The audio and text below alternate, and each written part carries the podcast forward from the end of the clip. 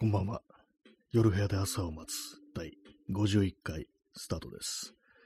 えー本日は10月の7日、時刻は23時30分です。はい。あ、耳かきさん、えー早速いただきました。初見じゃないです、ね。ありがとうございます。ねどうも初見じゃない人もこういるらしいということで、本日ね、やっていきたいと思います。ねはい。初見じゃない。私もなんかあの、耳かきさんの名前を初めて見るわけではないような、そういう気がします。はい。ありがとうございます。えー今日は東京は晴れでしたね。東京。えー早速、ヤフー天気情報を見たいと思います。今日最高気温25度ですね。25度です。はい今日タイトルがあの外出なんですけども、あの外出しました。外出は別に出してるんですけども、あの東京じゃないところに行ってきました。まあ埼玉県なんですけどもね、だから別にあの1時間ぐらい、1時間ぐらいのね、もう距離ですよ。で、まあそういうところにこう行ってきたと。で、まああの、ちょっと友人とこう会ってきたという感じでございます。それでまあ外出というね、ところでございます。はい。麦茶を飲みます。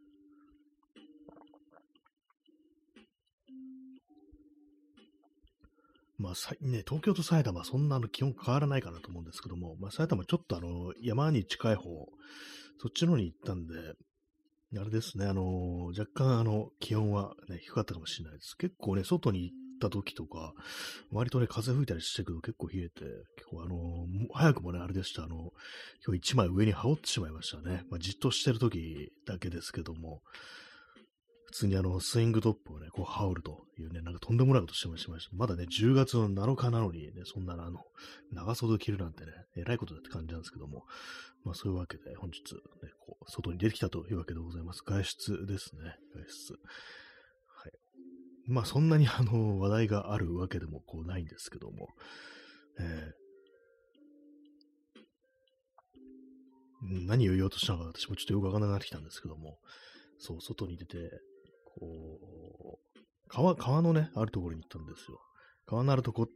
といえば、ね、こう、まあ、何川かちょっとわかんないんですけども、河原があるんですね。そこのまあ、川べりでなんかこう座って、私は折りたたみのご椅子持ってますので、なんかそういうのに座ってね、なんかこう、ああでもない、こうでもないと、なんかそんなことをやっていたという感じの一日でございました。はい。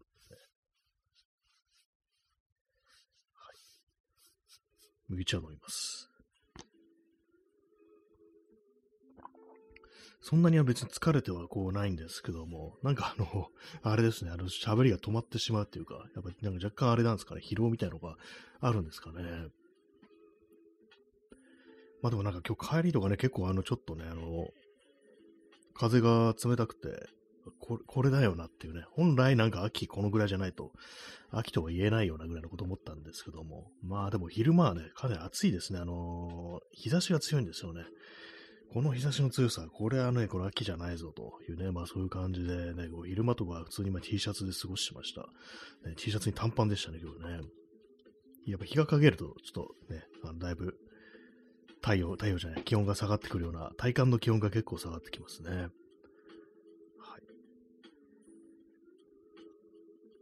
そんな23時34分なんですけども、さっきからね、あの何を言おうとしたのか、私はずっと思い出そうとしてるんですけども、なかなか思い出せないですね。別に大した話じゃないと思うんですけども、なんか、今日こんなこと思いましたぐらいのね、感じだと思うんですけども、それがなんかこう、なかなか出てこないですね。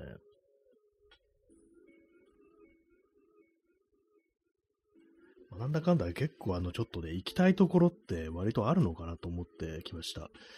で、なんかあのーまあ、行きたいとこと言っても、あの別にね、海外旅行とかそういうんじゃなくて、なんか近場でどっか行くとこないかな、みたいなね、こう気持ちが結構私、最近になって少し出てきたんですけども、今日ね、なんか、ちょっと、何、何、何でね、そんなこと思ったのか忘れちゃったんですけども、あの、東京から行ける一番近い東大ってどこだろうっていうふうに思って、なんか Google マップで東大とかでこう検索してみてたんですけども、一応ね、見れる、見るだけの東大だと、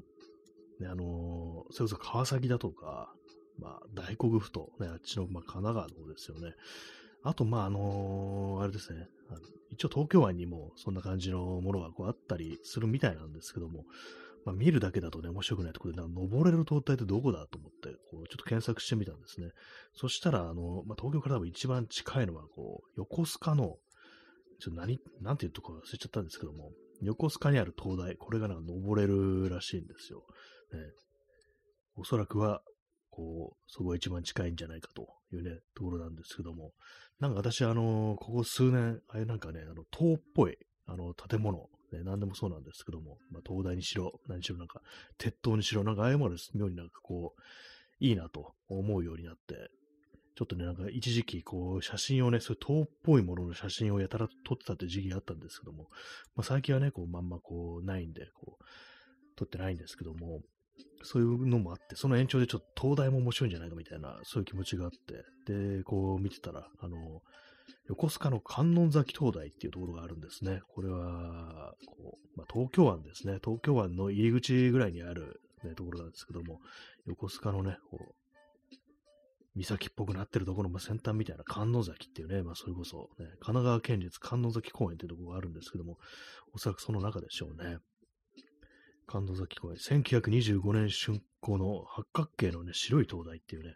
そうなんですけども、ここはなんかね、入れるみたいなんですよ。ね、入場料300円ってことで、ね、まあでも、ね、ただの塔ですから、多分一瞬で終わると思うんですけども、登ってね、上から眺めてっていう感じだと思うんですけども、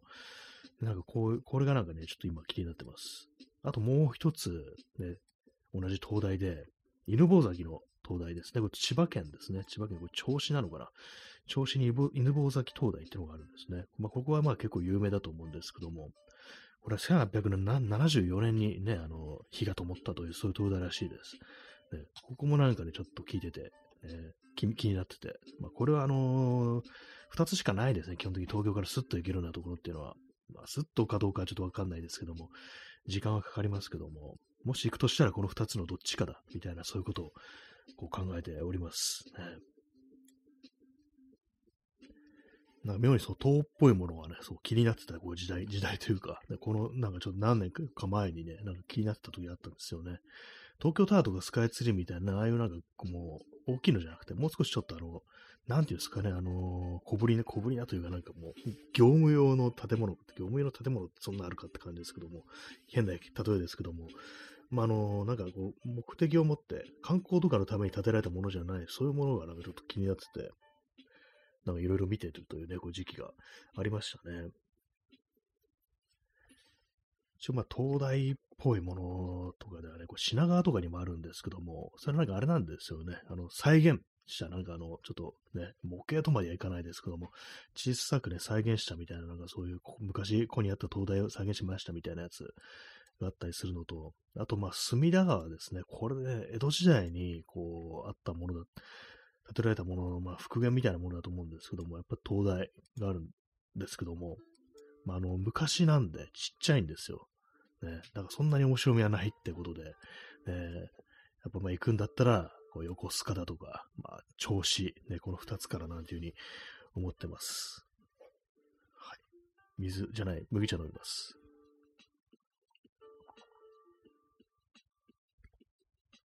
今日あれですかね、割とこう、まあ人と喋ってたからかもしれないですけども、なんか声がいつもと違う気がします。割と変わりますよね、なんかね。本当なんか東京とかではね、あれですね、ほんとこう、行くところがこう、全然ね、なくなってしまって、どこもなんかね、こう、行ったしな、みたいなね、のがあるんで、あれなんですけども、ね、東大というね、まあちょっとしたあの、こう、ね、ちょ視点を変えて、ね、そう建物っていうね、あの、あれを見ながら、これあれだと、ね、こう、あれを見ながらあれだと、ね、いろいろ思いつきますね。まあ一番近いのは、こう、観音崎灯台かなというね、横須賀、ね、横須賀があるんですけど、あんまりね、私、あの、横須賀ね、なんかこう行ったことなくって、ね、三浦半島とか、あっちの方行くときにね、まあ、通りすがるみたいなことあるんですけども、横須賀だけを目的に行くっていうことをね、こう全然こう、したことがね、こうないもんですから、ね、行ってみたらね、面白いのかもしれないですね。高校生の時にあの、三浦海岸にね、遊びに行ったことが、こう、ありました。ね、海水浴ですね。あの、友達と二人でなんか海水浴に行くっていうね、なんか変なことしたなというね、記憶があるんですけども、三浦海岸ってあれですよね、あの、心霊スポットみたいな言い方されることがありますよね。まあ、海ってものは大体まあ夜怖いですから、ね、まあそういうのがあってね、なんかこう、ね、怖いところだっていうね、まあ、そういうことなのかもしれないですけども、ね、夜、夜行ったことないんでね、夜の海行ったことないんですよ。ね、まあ、ちょっとなんか一回なんかこう、そういう怖い思いをしてみたいもんだなと思うんでね。まあでも夜ね、こう、海岸に行くってなると、暗くてね、見えないですよ。ちょっとなんか今日、今日やっぱちょっと疲れてますね。なんかあんまこう話、話のなんか、あれが出てこなくてちょっとおかしいですけども。ね、もう今年はね、こう一切、今年の夏なんか一切ね、あの、特に面白いこともしてないんでね、これ7、8、9と、ね、大したことが起きてない感じですけども、ね。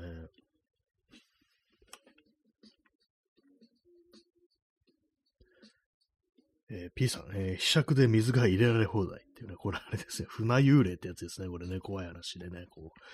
まあ、あのー、船に乗ってね、漁とかにね、出た、ね、出ると、あの知らん船がこうやってきて、で、幽霊船ですね、幽霊船がやってきて、で、まあ、そのね、手に持った被釈、というか、被釈を貸してくれって言うんですよね。で、まあ、そのままこう渡しちゃうと、その被釈でどんどんどんどんね、こう水を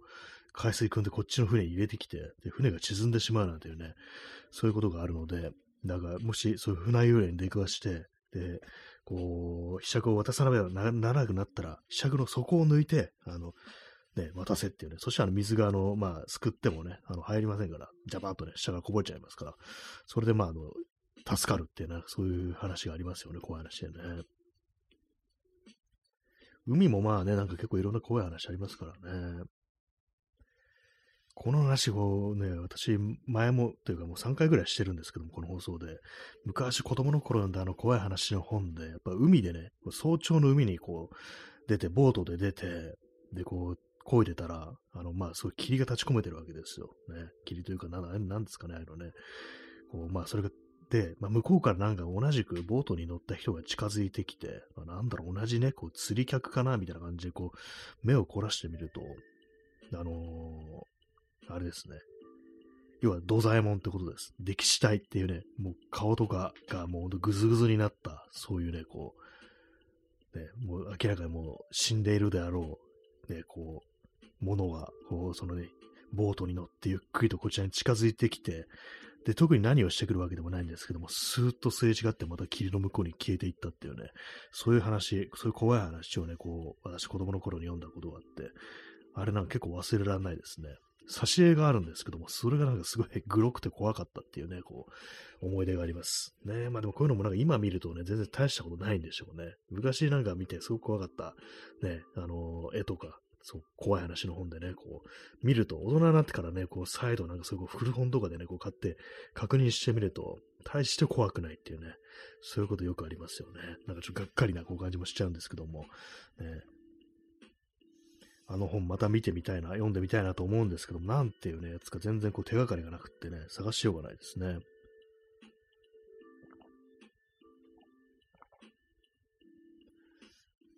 ね、まあそういう感じですけども、ね、海、ね、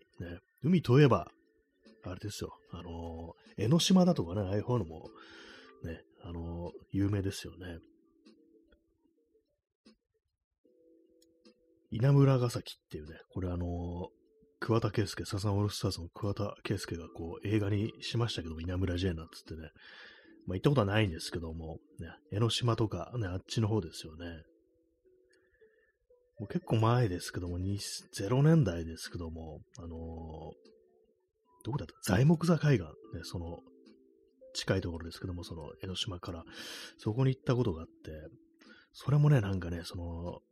なんかね、ささっきあの、三浦海岸に行ったあの友人と、まあ、男二人ですよ。なんか急に、夏のある日急にちょっと海行ってみねえみたいな感じでね、なんかこれはこれで青春っぽいですね。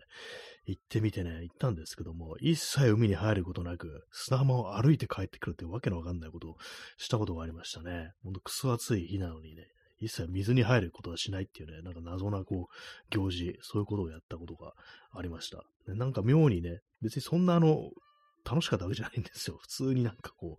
う、ね、行っただけで、ね、こう、あんま、こう、なんか思い出残るようなことも起こんなかったんですけども、なんか妙にね、印象に残ってて、たまにね、こう思い出すんですよ。海といえばなんかその時のことを思い出したりしますね。もう何にも起きてないんですけどもね。何だったんだろう、あの夏の日ってね、感じでこうたまに思い出します。はい。まあ、本当なんか、こう、まあ、昨日は全然行ってないですね、本当結構ね、茅ヶ崎とかね、なんかこういろいろ雰囲気が良かったりはするんですけども、えー、結構まあ、あの、東京からだとまあ結構遠いというところでね、なかなかこう、ね、大変ですね。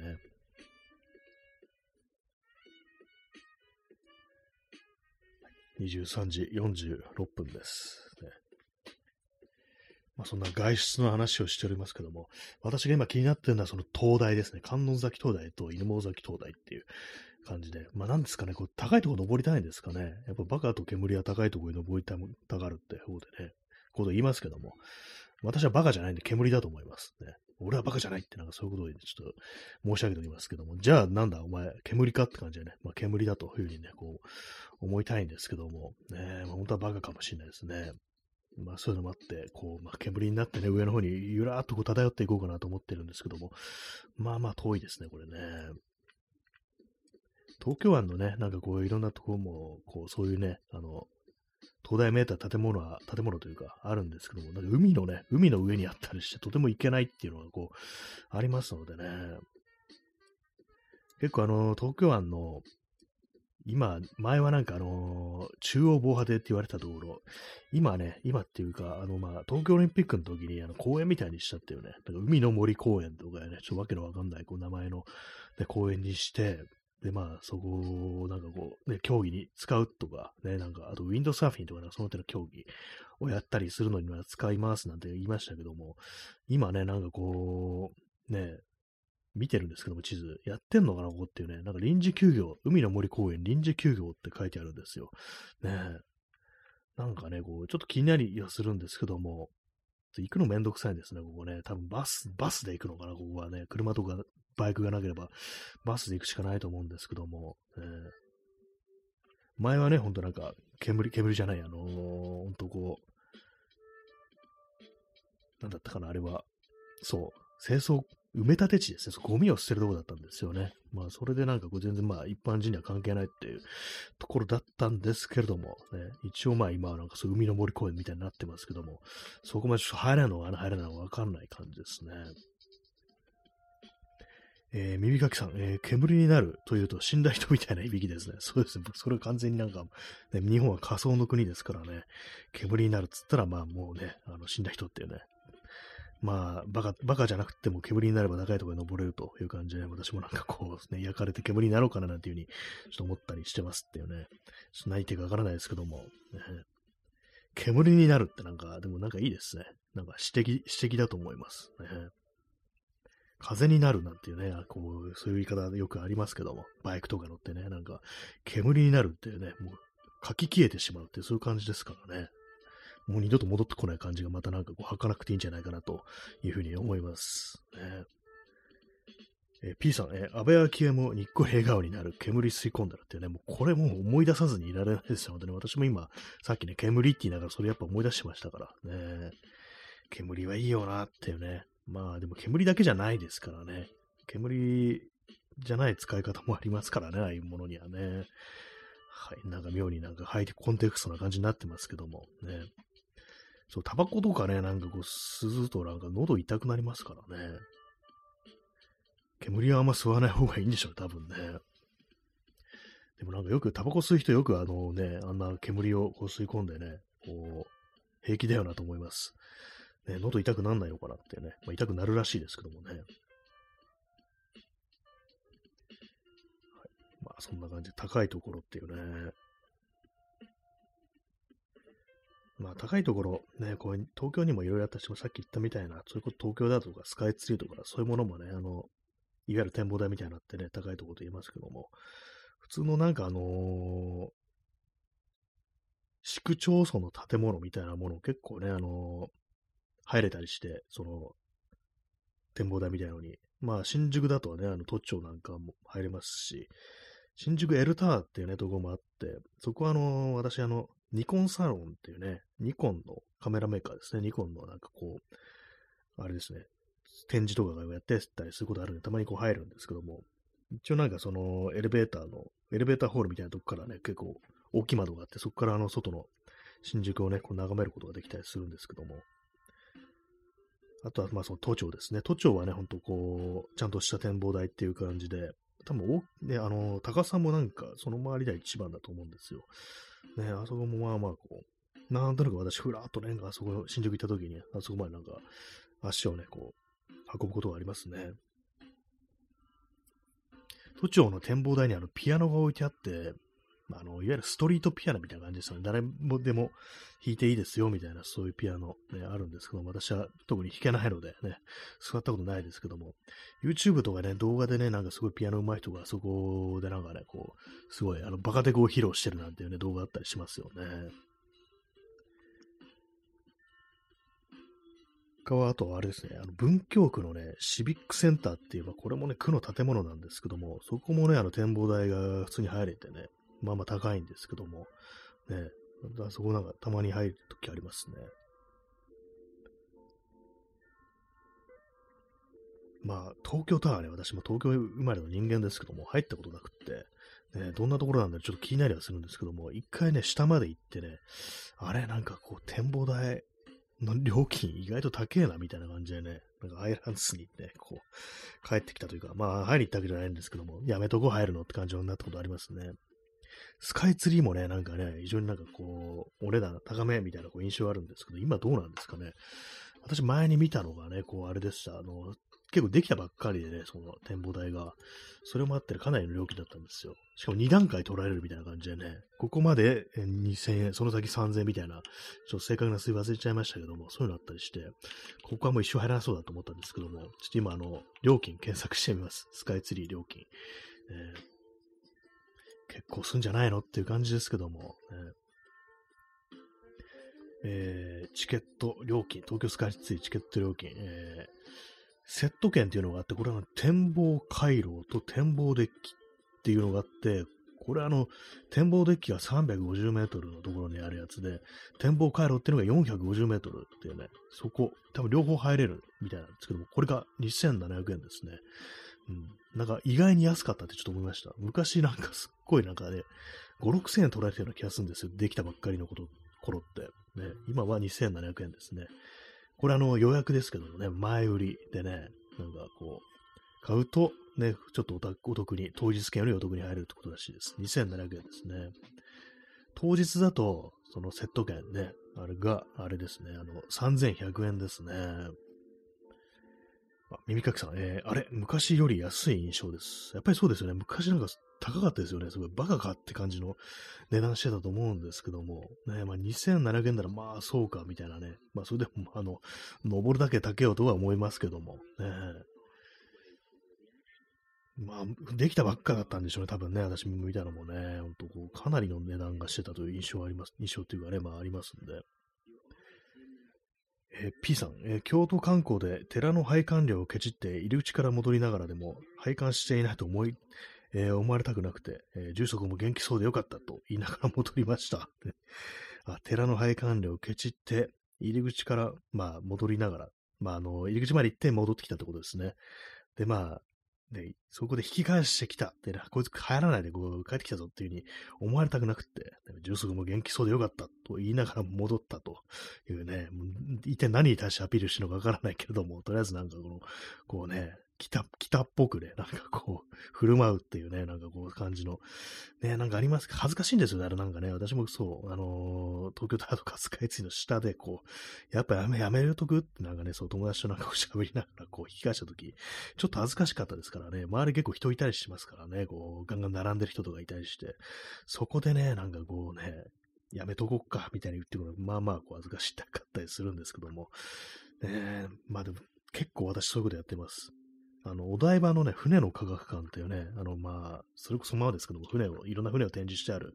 ね、こう、まあ、南極に行った、ね、観測船で、ね、宗谷丸でしたっけ？なんかそういう船とかいろいろ展示したところがあるんですけども、前に、もうだいぶ昔にね、こう、友人とそこまで行って、で、あの、せっかくここまで来たからちょっと入ってみるみたいなこと言ってね、こう、まあ、入り口まで行ったんですけども、で、そこで、ね、値段を眺めながら、入場料はね、多分1000円ぐらいだと思うんですよ。その1000円っていうのを見て、どうするって感じで、1000円か、意外に取られんな、ってなんかちょっとシーンとして、やめとくってね、なんかそういう一言でなんか戻ってったってことありましたけども、ね、なんか今だったら1000円だったらちょっと入っとけやみたいなね、ことを思ったりするんですけども、でもなんかあああいうところって割となんかね、こう子供たちが多いわけで、ちょっとあのなんかね、もうなんかその時成人してたんでね、こう、なんか大人、ね、こうね、まあ、まだ若かったですよ。二十歳過ぎでしたよ、あの時多分ね。そういうね、こう、男どもが、なんか三人ガン首揃えて入っていくっていうのがちょっと恥ずかしかったんでしょうね。それでまあ引き返してきてしまいましたね。お台場まで何知ったんだって感じですけどもね。その時にあの、私ね、その時ガラケー時代だったんですけども、ガラケーで撮ったね、こう、友人の写真がこう残っててね、なんかたまにそれ見ると、でこうメローな気分になりますね。耳かきさん、えー、延長してありがとうございます、えそしてチョコいただきました。ありがとうございますね。チョコレートの力でちょっと延長させていただきたいと思います。ね、そうですね、こう一旦ね、こうまた終わってからすぐ始めるという例の、ね、スタイルでこう行きたいと思います。まあそう、2700円はまあ意外とまあ安いなと思ったんですけども。ねでもなんかどうなんですかね、これ。あの、展望デッキだけだと1800円なんですよ。350メートルね、こう、まあ中途半端なとこまでね、こう上がってやめるってなると1800円ですけども、ね、そこからさらに一番上の展望回路となると2700円ですから、ね、900円アップってことですね、からね。その100メートルばかりに900円のね、こう価値があるのかっていうね、そんなの、ね、高さで、ね、価値が出るわけじゃないですけども、まあなんかね、こう、どうなんですかね、上がってみたら、割となんかすごいなと思うんですかね、これね。なんかナイトビューチケットっていうのもありますね。ナイトビューチケットは、これはあれですね、意外と安いですね。平日2400円、休日2600円ってことでね、まあおそらくこういうの多分ね、あれですよ。カップル向けだろっていうなんか言いながらね、こう、リンクをね、こうクリックしたら、あの、普通に女子2人っていうね、感じのなんか想定してるみたいですね。なんかハッシュタグ、中飲みしようって書いてありますね。お酒飲めるんですね。なかなか、これは結構面白いかもしれないですね。これはあれですね、350メートルの展望デッキ。だからまあちょっと中途半端なとこっていうね、感じなんですけども、でもあの、ね、2700円かな。えあ、2600円で、休日は2600円で、お酒の、なんかドリンクチケットがなんかこう、ついてくるっぽいんですよ。ね。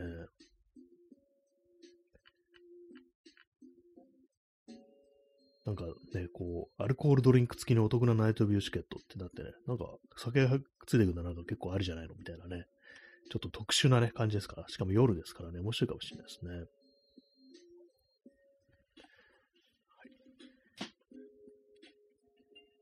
の、いろんなプランが書いてあってね、こう、ビールを頼むと一番お得って、なんか頼むものによってこう違うらしいですね。なんか、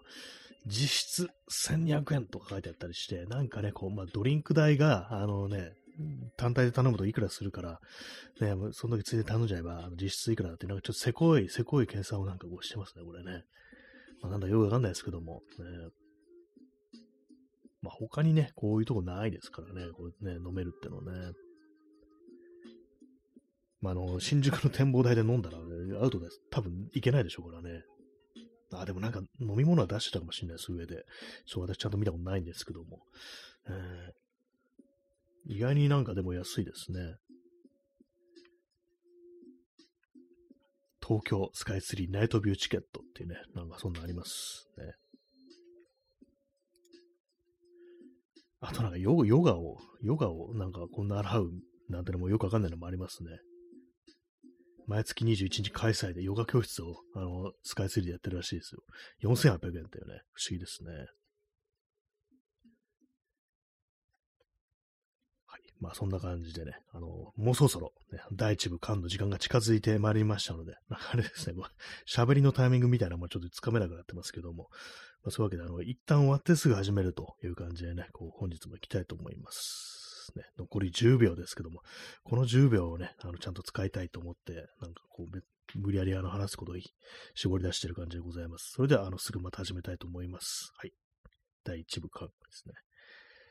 はい、えー、第1部が終わったというところでね、すぐさま第2部始めたいと思います。はい。今日のタイトルは外出でしたね。外出第2部でね。なんだそのタイトルって感じですけどもね。外出第2部。はい。はい、配信スタートですね。えー、外出第2部始まりました、えー。本日は10月の、日付変わりまして10月の8日ですね。時刻は0時1分です。ちょうど変わりましたね。あ、耳かきさん、えお疲れ様、ありがとうございます。お茶いただきました。ね、ちょうどさっきの、ね、麦茶を飲み干してしまったので、ね、ちょうど水分が欲しくなったところです。ありがとうございます。ね、今なんかあの、こう高い建物、ね、登るっていうお話をこうしてたんですけども、スカイツリーの値段ですね。意外になんかちょっと、ね、昔と比べたら安くなってたっていう感じで、でもなんか結構いろいろありますね。スカイツリーエンジョイパックとか言って、なんか他のね、こういろんなこう、ものと組み合わせて、水族館とかプラネタリウム、これあの中にあるんですかね。なんかそういうのと一緒になって、こう、2900円からなんか予約できるという感じなんですけども、意外にそんなにこう高くないですね。なんかクソ高いというなんかイメージがどうしても私あの、スカイツリーにあったもんですからね。この数字見てもなんか安いような気がするっていうね。プラネタリウムね。プラネタリウムもなかなか面白いですからね。子供の頃なんか学校の行事とかでね、何度か行きましたけれども、ね、割にいいんですよね。あの、2020年に私なんか急にプラネタリウム行きたくなってね、あの、中野のね、あの、区民センター的なところで、やってるんですよ。プラネタリウム。あそこ行ったことありましたね。確かなんか、なん200円だったか400円だったかちょっと値段忘れたんですけども、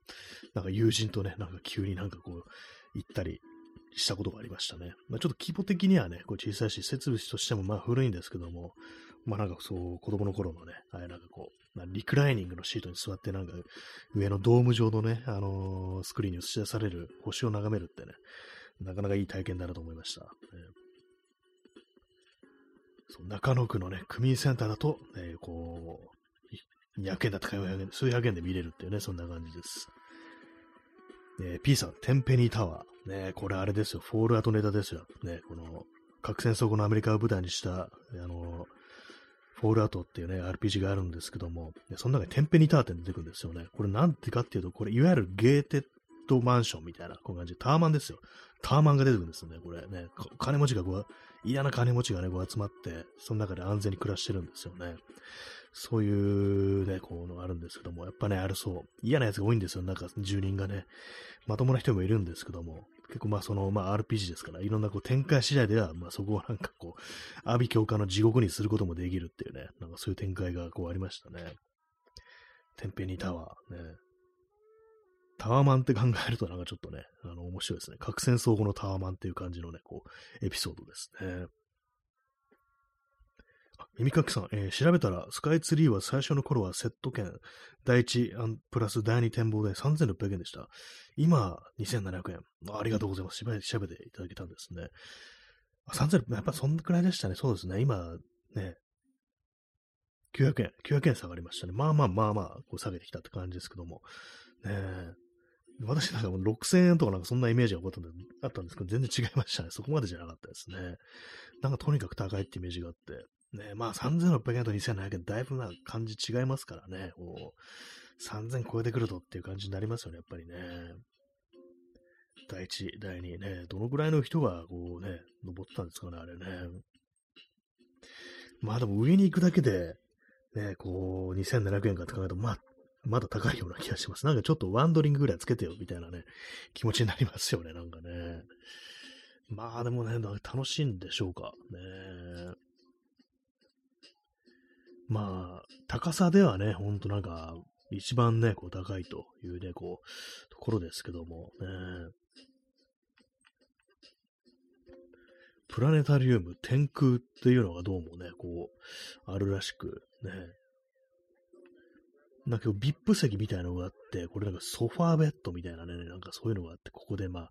横になってね、なんか見てくださいという感じですね。多分まあカップル向けみたいなね、感じだと思うんですけども、ね、ペアのシートで、こう、ね、丸、丸い、なんかこの、ソファーベッドみたいなのにね、横たわって見てくださいというね、まあ変なことはしないでくださいってそういうことになってると思うんですけども、ね、絶対何かするやついるんじゃないかなって私はちょっと想像してしまうんですけども、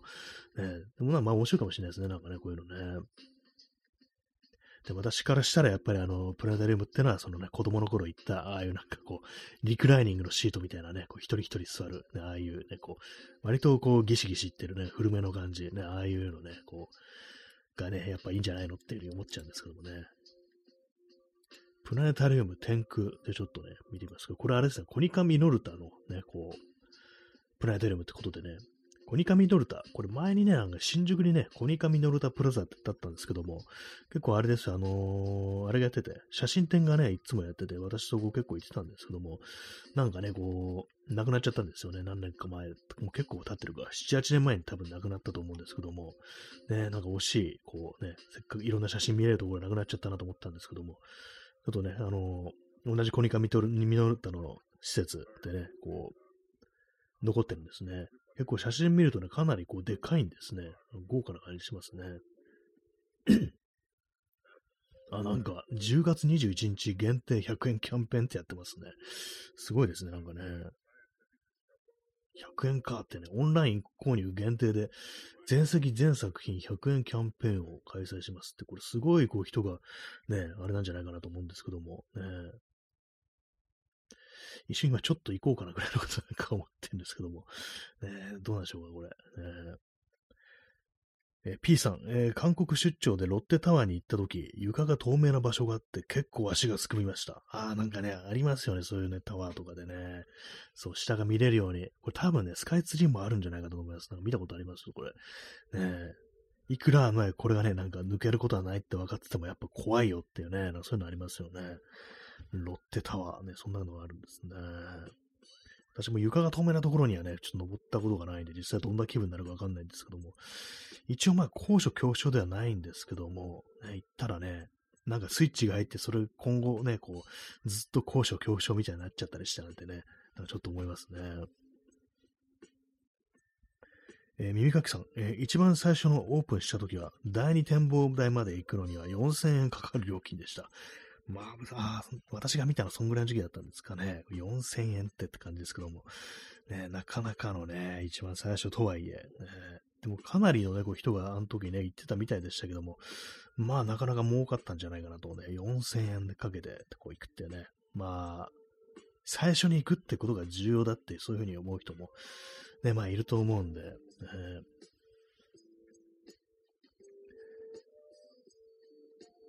えー、まあ、今ね、その100円キャンペーンのページ見てるんですけども、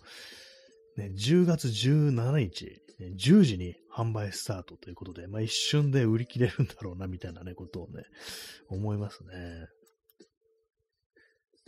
耳かきさん、えー、なんか海外のガラスの床で人が歩くとひびの模様が入ってドッキリさせる仕掛けってありました。あ、なんか見たことありますね、私もそれ。なんか中国だったかもしれないですね。趣味悪いですよね、これなんかね、ビビらせるっていうね、いきなりビシッてね、なんかこう、入っている、まあそういうふうなね、こう、まあそういう仕掛けがあるっていうね、のがあったっていう、なんか見たことあるんですけども、ねなんか中国のそういう高いところにある建物とかってなんか、こう本当、見てるとやばめな、やばめな感じのってありますよね。山のね、山のなんていうか、そう、岩肌のところに、あの、ガラスの床の、こう通路みたいなの作って、で、まあ、もちろん透けてるわけですから、ね、こう非常に怖いなんていうね、話を聞いたことありますけども、なんか結構無茶なことするな、中国っていうのはな、ってね、ちょっと思いますよね。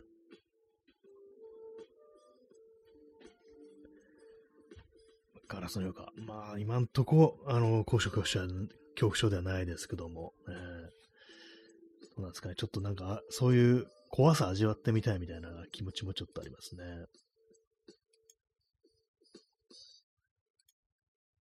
一応あれですね、この、コニカミノルタプラネタリウムっていろんなとこにあって、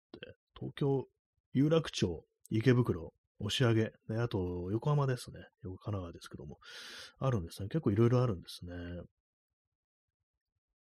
どうなんでしょうか。ね、こういうのね、なんか、こう、私の中のプラネタリウムっていうのは、こう、やっぱりこう、学校のね、行事で連れて行かれるところっていうね、そういうのがあるんで、あんまりなんか豪華にもてなされても、ね、なんか違うっていうふうに思っちゃいそうですよね。教育であるみたいなね、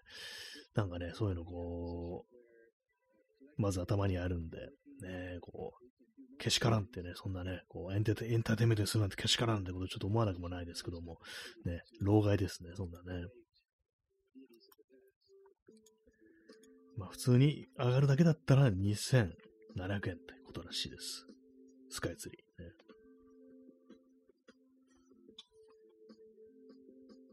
スカイツリーエンジョイパックでね、こうまあ、プラネタリウム天空鑑賞プランっていうのもあって、あと、墨田水族館入場プランってあるんですね。水族館、ね。東京空町ってあの下の部分があの商業施設になって、それが東京空町という名前がついてるらしいですね。そこにあの墨田水族館っていうのがあるようですね。水族館、水族館もなんか長いこと言ってないですけども、あの子供の頃から、子供の頃行ったぐらいですね。あとはまあ、あのー、井の頭公園の動物園の中にある、ちょっとあの水の生物がいる部分もあるんですけども、あれはちょっと水族館とはちょっと言えない感じなんで、ねえまあでも子供の頃行って以来っていうね、ところありますから、だから面白いかもしれないですね、こういうのね。そんなに馬鹿にしたもんじゃないぜっていうね、そんな気持ちがしてきましたけども。ね、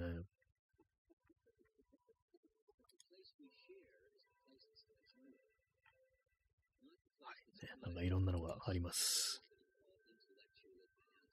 スモールワールズっていうのも、その、あるらしく、なんかあの、模型ですね。なんか、いろんなこう、小さな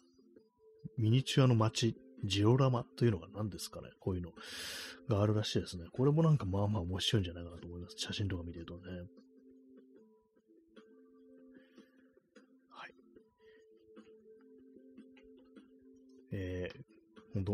コーヒーカップの底に残ったわずかなこう一滴を飲み干します。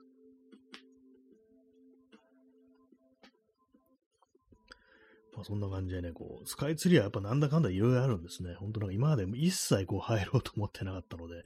意外になんかこういろいろあるから、ちょっとびっくりしましたけども、ね。他、ね、高い建物っていうと何なんでしょうか。ね。まあ、スカイツリー東、東京タワー、東京タワーすればいくらするんですかね、今ね。ちょっと見てみますね。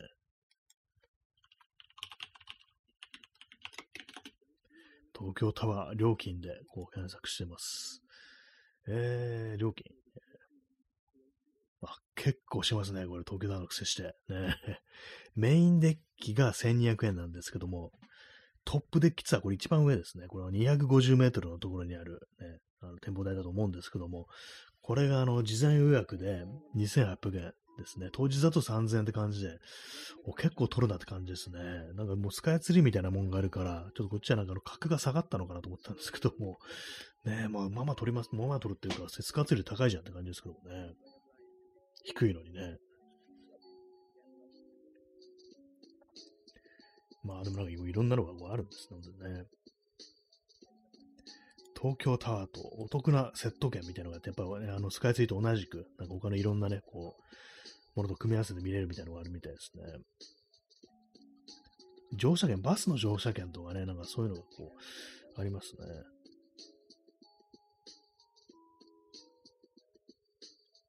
なんかいつの間にかいろんなもんがやっぱできてるんですね。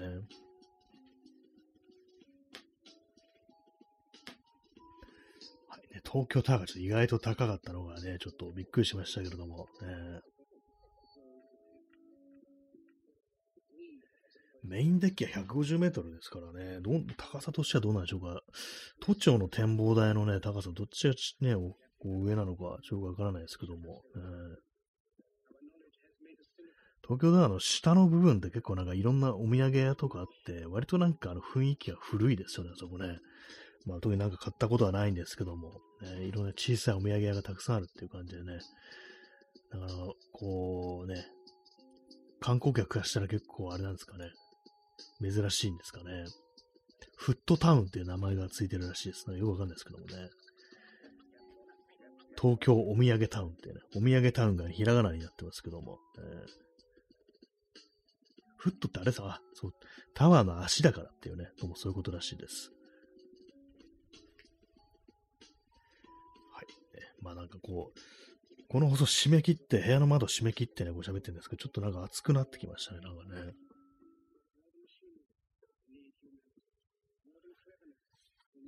まあやっぱりこう、ね、なんですよ。今、今、あの、地図を見ようとしたら間違えてタブを飛びてしまいました。えー、他になんか建ね、高い建物あったかなと思って、えー、右書きさん、えー、地方の観光地にある箱物の建物も入場料が異常に高いですよね。ガラス館とか、そんなやつ。あ、ガラス館っていうのがあるんですね。それ聞いたことなかったですけども、なんかね、そう、なんか、総じてなんか高いなっていうね、そこでやっぱね、なんか取っていくっていうね、なんかそういう回収していこうっていうね、そういう気持ちが現れてますよね。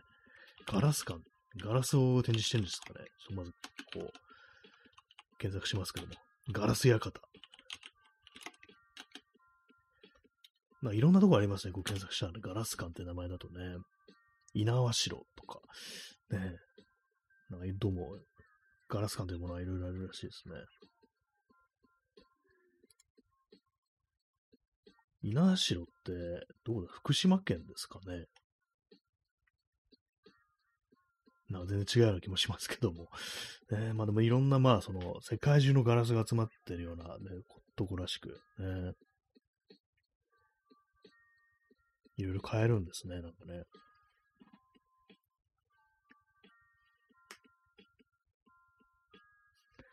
はい。ね、そんな感じで、0時17分ですけども、えー Google マップを見てね、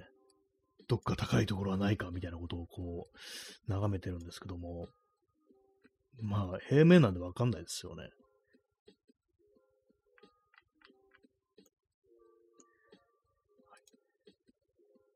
地形っていうのがありますので、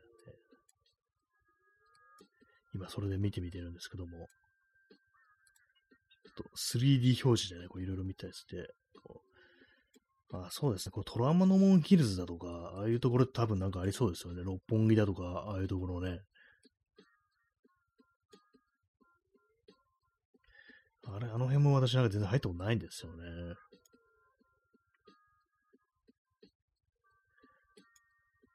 まあ今ね、こう、タワマンだなんだってね、戦い建物がこういろいろこう、ありますけども、上までね、ほんと一番上まで上がれるようなところってなるとなかなかこうないんだろうなっていうね、そこは思いますね。手軽なね、ところとしてそんなに高くはないですけども、銀座のね、銀座6、ね、ここはですね、まあ、ショッピングモール的なところですけども、ここはあの普通にタダで入れるんで、ね、本当なんか本当金を払わずに済まそうとしてる感じですけども、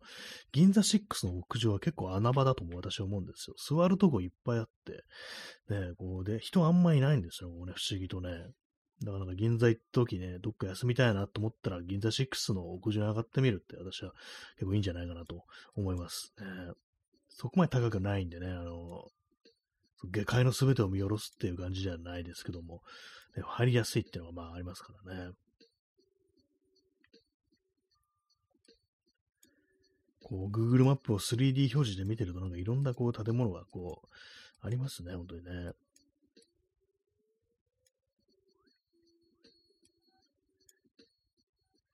東京ミッドタウンもまあね、こう、結構高いみたいですけども、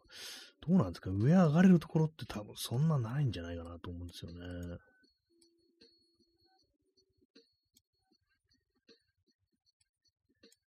なんですかね、こう、いや、見て、今見てます、いろいろ。こう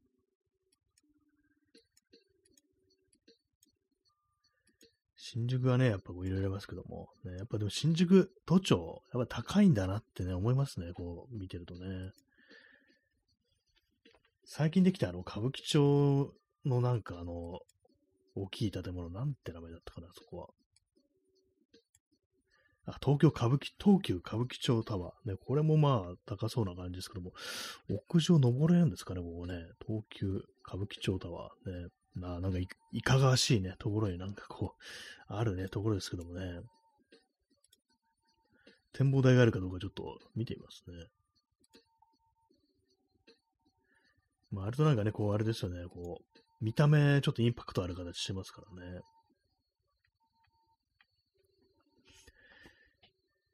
あ上はなんかホテルになってて、ね、こう39階から47階までホテル、ね、ベルスター東京っていうね、うホテルになってるらしいですね。た多分ね、泊まらないとね、上は行けないんでしょうね。あんなところに泊まるなんて、どんな悪い人なんだってちょっと思っちゃいますけどね。東京展望台でちょっと検索してみますね。あ、でも歌舞伎町タワー展望台に行ってきたっていう、なんかこう、あれですね、ブログ記事がヒットして、あ、なんか無料で入れるらしいですよ。東東急歌舞伎町タワーで、どうも。ね、17階にあるらしいです。17階だからまあちょっとそんな高くはないですけども、ね、意外でしたね。なんかタダで入れるっていうね。なんかあの、飲食店も上にあるらしいです。えー、P さん、えー、Google マップには映らない大物右翼や自民党政治家の家。あ、なんかありますよね。なんかちょっとぼかし入ってるみたいなところってね。結構あったりしますよね、これね。空中ね、航空写真とかでね、こうチェックしようとするとね、出てこないっていうね。多分あのー、ね、富ヶ谷とか、あの辺とか、ね、代々木とかあの辺、なんか安倍晋三さんの指定、さん付けしちゃった。ね、新安倍蔵のね、指定があるなんていうところね、あとも多分ね、映ってないんでしょうね。今ちょっと見てみてるんですけども、あの辺りを。え、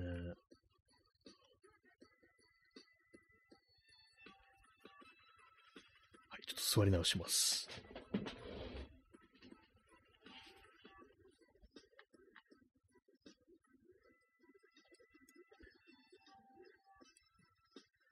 こう上から見るとね、あの普段のこう下から見てるのと、こう全然ね、こう、違いますから、自分が普段撮ってる道がどこにあるのかってことでちょっと分かりづらいですね、これね。航空写真っていうのはね。えー、P さん、秘密の緑畑の場所は、なんか本当ありそうですよね。それで 探したらね、もう、やっぱぼかし入ってんだろうな、みたいなね。なんかそういうこと感じます、本当ね。あからさまになんかあの見えないようになってるんですかね、やっぱりね。うん、それっぽいのはちょっと今んところね、見つからないですね、こう代々木のあたり。ね。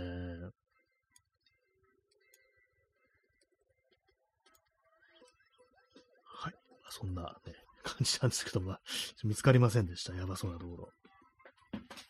Google マップで、なんかそういう変なね、この場所とか調べてる人いますよね。結構根気がいる作業ですからね、こう地図を見てなんかああだこうだってやるのはね。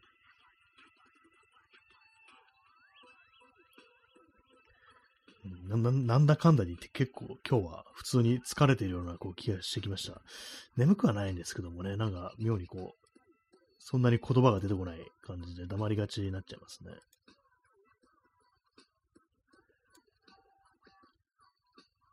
まあでも東京のね、都内でなんかね、こう、そう、無料で入れるようなところってのは、意外にあるんだなっていうね。ちょっと何、何、何言っていいか分かんなくなってきました。えー、まあ、ほんとなんか上からね、こう、地図、航空写真とか見てると、ほんと代々木公園とか明治神宮とか皇居、新宿御苑っていうね、まあそういう場所のなんか緑ってもすごい大きいですね。でもなんかあんまこうね、あれですよ、入れない普段なんか普通に入れないところが多いっていうのね、まああってなんか、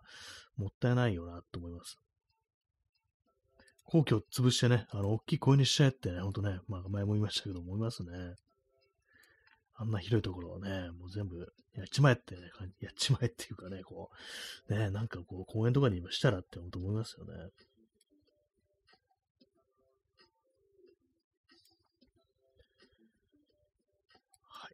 そんな、あれです。ね。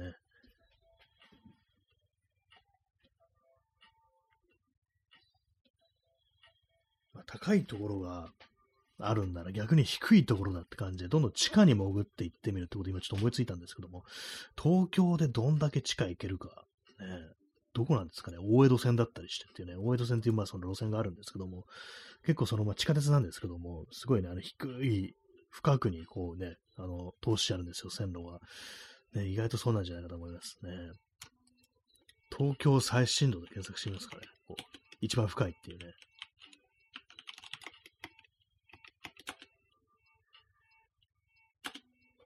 東京最新でこう検索してます、ね。まあでもどうやらあれですね、あの、やっぱり今言ったみたいに大江戸線っぽいですね、なんか普通に行ける場所はね。なんか特別なこう施設みたいなのがあったりして入れないかなと思ったんですけども。えっ、とですね、あの、大江戸線の六本木駅が、えー、地下40メートルの場所にあるらしいですね。これはかなり深いらしいんですよ。ね、国会図書館って地下8階まであるんですね。この、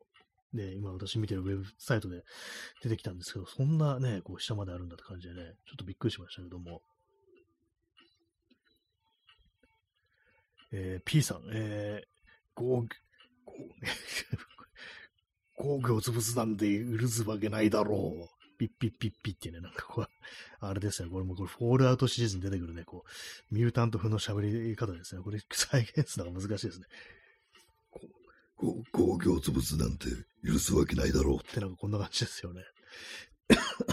せっかんでしまいましたけど、ピッピッピッピってのは自爆装置ですよね、これね。そんな感じでこう、やってくるんじゃないかなと、ね、思いますけどね。ね、本当なんか、